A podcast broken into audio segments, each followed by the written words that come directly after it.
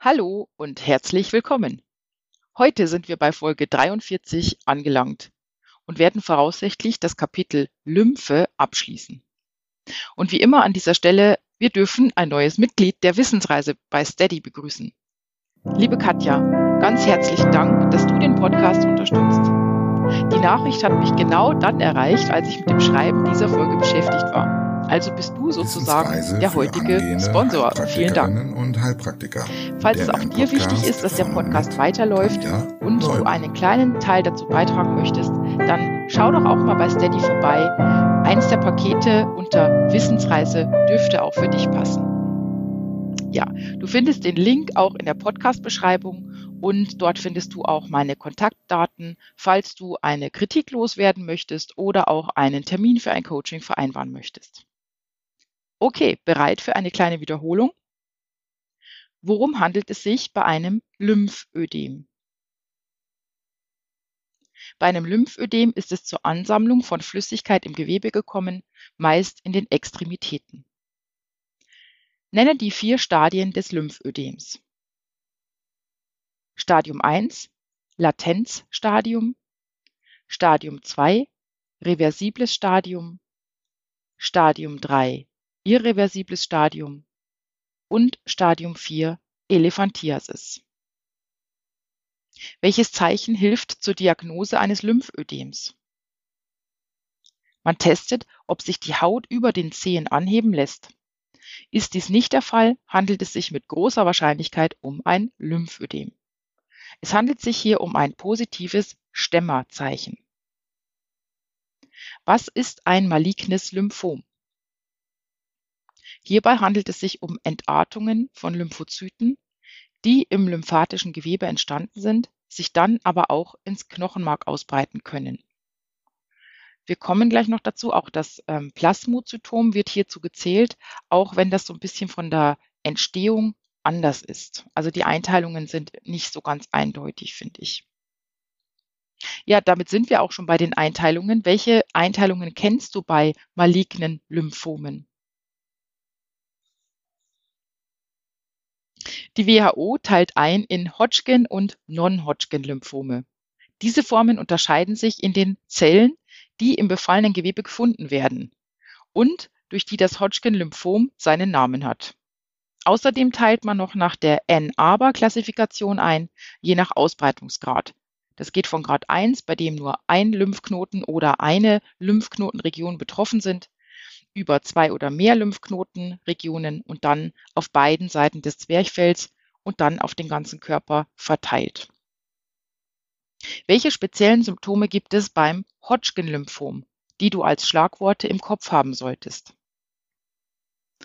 Kartoffelsackschwellung, Alkoholschmerz, Pruritus, also Juckreiz vor allem nach dem heißen Duschen und Pehl-Epstein-Fieber.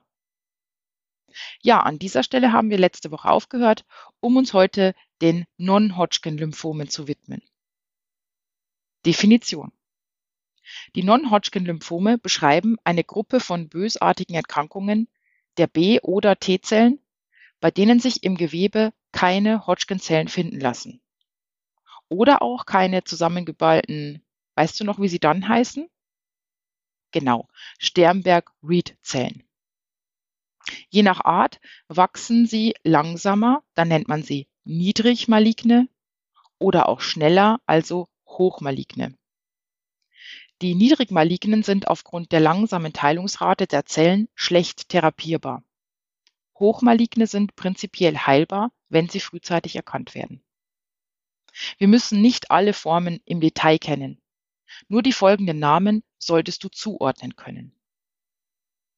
Zu den niedrig malignen Lymphomen wird Morbus Waldenström gezählt, auch das Plasmozytom und die chronisch-lymphatische Leukämie.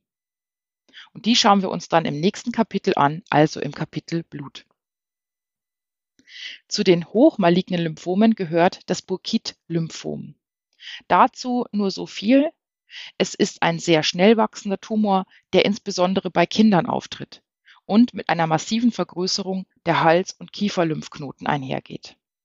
Die anderen Non-Hodgkin-Lymphome treten eher ab dem Alter von so circa 40 Jahren auf. Ursachen. Ursachen der Non-Hodgkin-Lymphome sind genauso unbekannt, wie wir es bisher kennen. Über die Risikofaktoren haben wir letzte Woche schon gesprochen. Vielleicht drückst du mal auf Pause und wiederholst nochmal. Risikofaktoren sind zum Beispiel Infektionen. Hier wäre Helicobacter pylori zu nennen, der im Verdacht steht, an einem Lymphom des MALT beteiligt zu sein. Das Epstein-Barr-Virus könnte an einem Burkitt-Lymphom beteiligt sein. Immunsuppression, zum Beispiel durch AIDS oder Chemotherapie. Und auch Zellschädigungen gehören zu den Risikofaktoren, also zum Beispiel durch Bestrahlung, chemische Umweltgifte wie Benzol oder Dioxin und Rauchen. Symptome. Aufgrund der Symptome lassen sich maligne Lymphome nicht unterscheiden. Auch hier kannst du nochmal wiederholen, welche Symptome wir genannt haben. B-Symptomatik. Wiederhole nochmal für dich die drei Symptome. Schmerzlose Lymphknotenschwellung, Splenomegalie und die Symptome durch die Verdrängung des Knochenmarks, also Anämie, hämorrhagische Diathese und Infektneigung. Diagnose. Bei Verdacht auf eine maligne Erkrankung des Lymphsystems wird eine Biopsie gemacht. Und auch die Therapie hängt davon ab, um welchen Lymphomtyp es sich handelt. Je nach Malignität kann mit Bestrahlung oder Chemotherapie behandelt werden. Manchmal wird auch nur beobachtet, wohin die Entwicklung geht. Wir schauen uns jetzt nochmal ein malignes Lymphom genauer an, da es in den Prüfungen häufig vorkommt. Und zwar das Plasmozytom beziehungsweise das multiple Myelom und manchmal wird es auch Morbus Kahler genannt. Definition. Es handelt sich um ein B-Zell-Lymphom, bei dem es zur Entartung einzelner Plasmazellen kommt, die dann massenweise abnorme monoklonale Antikörper bilden. Also unnormale bzw. defekte Antikörper und monoklonal meint, dass sie alle gleich sind, also wie geklont. Die fehlerhaften Antikörper werden auch als Paraproteine bezeichnet. Und je nach Literatur zählt das multiple Myelom zu den niedrig oder auch zu den hochmalignen Non-Hodgkin-Lymphomen. Das Erkrankungsalter liegt zwischen 60 und 70 Jahren ungefähr. Vielleicht noch kurz zu den verschiedenen Namen. Plasmozytom steht für den Befall einer bestimmten Stelle des Knochenmarks. Es ist also eigentlich eine Unterart des multiplen Myeloms. Hier kommt es zu einem verteilten Befall des Knochenmarks beziehungsweise zu vielen Herden, also viel multiple, deshalb multiples Myelom. Pathophysiologie. Um einige Begriffe und Komplikationen zu verstehen, schauen wir uns nochmal an, was beim multiplen Myelom passiert. Übrigens benutze ich gerne immer noch Plasmozytom, weil es mich einfach an Plasmazelle erinnert. Der Ursprung liegt also darin, dass eine entartete Plasmazelle geklont wird. Und die Plasmazellklone produzieren massenhaft monoklonale Antikörper. Also Antikörper, die vollkommen identisch sind, und zwar funktionsuntüchtige Antikörper. Ich gehe jetzt im Folgenden noch ein Stück tiefer. Das ist wahrscheinlich nicht prüfungsrelevant, aber ich für mich finde es unheimlich hilfreich für das Verständnis. Woraus bestehen Antikörper? Aus Eiweiß, also aus vielen Aminosäuren, die aneinandergereiht sind. Normalerweise besteht ein Antikörper aus zwei leichten Ketten, also leichte Ketten sind eben dann eine bestimmte Aneinanderreihung, ich habe jetzt die Zahl vergessen, irgendwo 250 oder sowas an Aminosäuren, also zwei Leichtketten und zwei schwere Ketten. Die sind normalerweise miteinander verbunden und bilden einen Antikörper. Die Leichtketten können aber auch ungebunden, also frei im Blut schwimmen. Und bis zu ca. 500 Milligramm am Tag sind auch normal und machen keine Probleme. Diese Leichtketten werden im Glomerulum in dem Primärhahn gefiltert. Sie passen also durch unseren glomerulären Filter und werden vom Tubulussystem wieder rückresorbiert. Und dann werden sie wahrscheinlich wieder für den Bau zur Verfügung gestellt. Soweit, so gut. Zu diesen Leichtketten kommen wir gleich nochmal. Beim multiplen Myelom handelt es sich bei den defekten Antikörpern in 50 Prozent der Fälle um Antikörper der Klasse IgG, in 25 Prozent um IgA, ganz selten in circa einem Prozent um IgD wie Dora. Wenn massenhaft abnorme Antikörper vom IgM-Typ gebildet werden, spricht dies übrigens nicht für ein multiples Myelom, sondern für Morbus Waldenström. Aber zurück zum Plasmozytom und den Leichtketten. Denn in 20 Prozent handelt es sich um sogenannte Leichtkettenmyelome. Das heißt, hier fallen nicht massenhaft ganze Antikörper an, sondern massenhaft Teile davon, nämlich unsere Leichtketten. Diese werden nun auch wieder im Glomerulum in dem Primärhahn gefiltert, aber da es so viele sind, kann das Tubulussystem sie einfach nicht komplett rückresorbieren.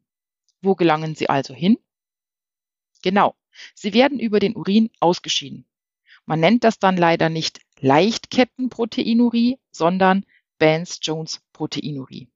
Ein wichtiges Schlagwort für die Prüfung. Ja, und ich denke, das sollte fürs Verständnis reichen. Ursache.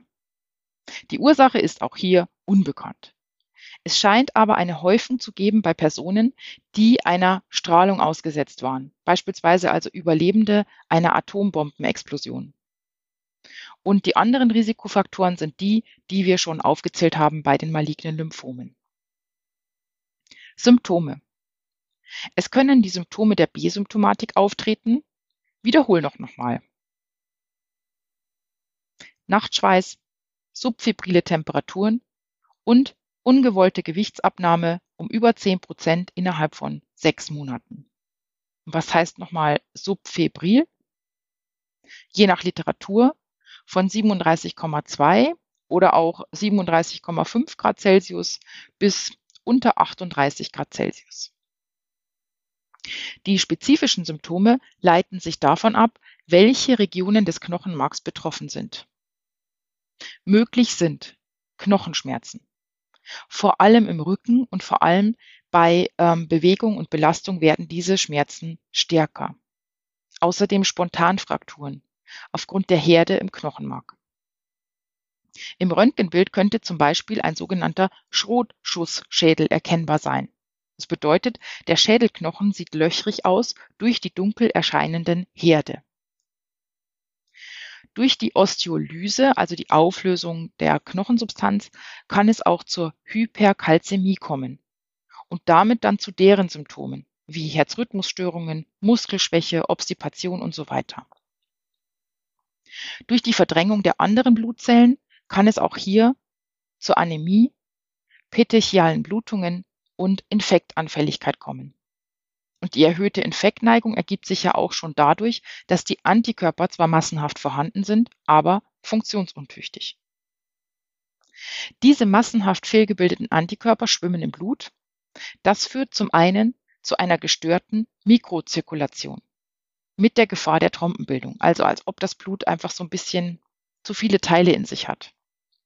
Zum anderen leidet die Niere darunter, womit wir bei den Komplikationen sind.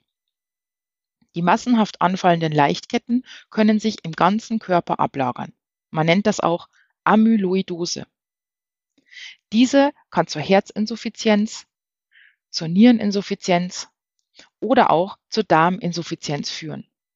Und mit Darminsuffizienz meine ich, dass die Nährstoffe nicht mehr richtig aufgenommen werden können durch die Ablagerungen im Bereich der Darmwand. Also eigentlich Malabsorption, aber es passte gerade so schön mit der Insuffizienz. Es kann zur Nierenentzündung und auch zur Glomerulopathie kommen, durch die Leichtketten, die zum Beispiel auch zur Obstipation des Tubulussystems führen können. Außerdem kann die Niere durch die Hyperkalzämie geschädigt werden. Und auch die Hyperkalzämie kann zu Komplikationen führen, wie zum Beispiel zur hyperkalzämischen Krise. Diagnose. Im Blut findet man häufig als erstes eine Sturzsenkung. Was ist das nochmal genau? Eine Blutkörperchen-Senkungsgeschwindigkeit von über 100 mm in der ersten Stunde. Im Verlauf zeigt sich durch die Verdrängung eine Panzytopenie, also alle drei Blutzelltypen sind vermindert. Calcium kann erhöht sein und das Gesamteiweiß. Wieso? Genau, aufgrund der massenhaft anfallenden Antikörper bzw. Leichtketten. Der Urin kann schäumend sein aufgrund des Eiweißes und es lassen sich monoklonale Antikörper und Leichtketten nachweisen. Weißt du noch, wie man das nennt? Benz-Jones Proteinurie. Übrigens lassen sich diese Paraproteine nicht mit den üblichen Urinsticks nachweisen. Bei der Untersuchung der Knochenmarkzellen lassen sich Plasmazellnester finden, also lose aneinandergereihte Tumorzellen. Und mit bildgebenden Verfahren können vor allem die Knochen untersucht werden, also zum Beispiel könnte sich ein Schrotschussschädel zeigen oder auch Wirbelkörperveränderungen oder Veränderungen zum Beispiel auch im Oberschenkelknochen. Ja, wie sieht die Therapie aus? Je nach Symptomen und Ausbreitung stehen verschiedene Therapiemöglichkeiten zur Verfügung. Beispielsweise wird mit Cortison behandelt oder mit Chemotherapie oder auch eine Transplantation des Knochenmarks. Der Verlauf und damit auch die Prognose sind sehr variabel und eine Heilung ist nur in wenigen Fällen möglich. Puh, mit so einem Satz ende ich ungern. Deshalb vielleicht noch eine gute Nachricht. Mit diesem düsteren Ende haben wir das Kapitel Lymphe komplett geschafft und abgeschlossen. Ich hoffe, bei dir ist einiges schon hängen geblieben und ich konnte dir etwas Licht ins Dunkel bringen. Falls du noch Fragen hast, melde dich gerne. Ich freue mich auch, wenn du den Podcast weiterempfiehlst und meine Arbeit bei Steady unterstützt. Falls du an einem Coaching interessiert bist, mach gerne einen kostenlosen Vorabtermin per E-Mail oder Instagram. Und nun noch eine kurze Wiederholung. Nenne drei Non-Hodgkin-Lymphome. Morbus Waldenström, Multiples Myelom und Burkitt-Lymphom. Wie lassen sich Non-Hodgkin-Lymphome von einem Hodgkin-Lymphom unterscheiden? Von den Symptomen her gar nicht. Nur durch die Biopsie, das heißt, wenn im defekten Gewebe Hodgkin-Zellen gefunden werden oder Sternberg-Reed-Zellen, dann spricht man vom Hodgkin-Lymphom. Erkläre die Pathophysiologie des Plasmozytoms. Eine entartete Plasmazelle wird geklont und es werden massenhaft defekte monoklonale Antikörper und/oder Leichtketten produziert. Die Herde befinden sich im Knochenmark. Ist ein Herd betroffen, spricht man vom Plasmozytom und bei mehreren Herden heißt es Multiples Myelom. Wie kommt es zur Banks-Jones-Proteinurie? Die massenhaft anfallenden Leichtketten werden durch den glomerulären Filter gefiltert und dann aber nicht vom Tubulussystem rückresorbiert, weil es einfach zu viele sind. So landen sie dann im Sekundärhahn und die Patienten scheiden sie mit dem Urin aus. Was ist eine Sturzsenkung? Die Blutkörperchen-Senkungsgeschwindigkeit ist erhöht auf über 100 mm in der ersten Stunde. Wodurch wird die Niere beim Plasmozytom geschädigt? Durch die Leichtketten, die sich ablagern können, die aber auch toxisch wirken können und das Tubulussystem eventuell sogar verstopfen können, durch die vielen Antikörper, durch die Mikrozirkulationsstörungen und durch eine eventuelle Hyperkalzämie. Gut, das sollte dann für heute reichen. In diesem Sinne wünsche ich dir viel Spaß beim Wiederholen und sag bis nächste Woche. Tschüss!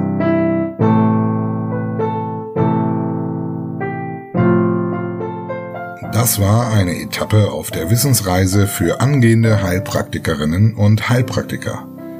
Der Lernpodcast von und mit Tanja Leubel.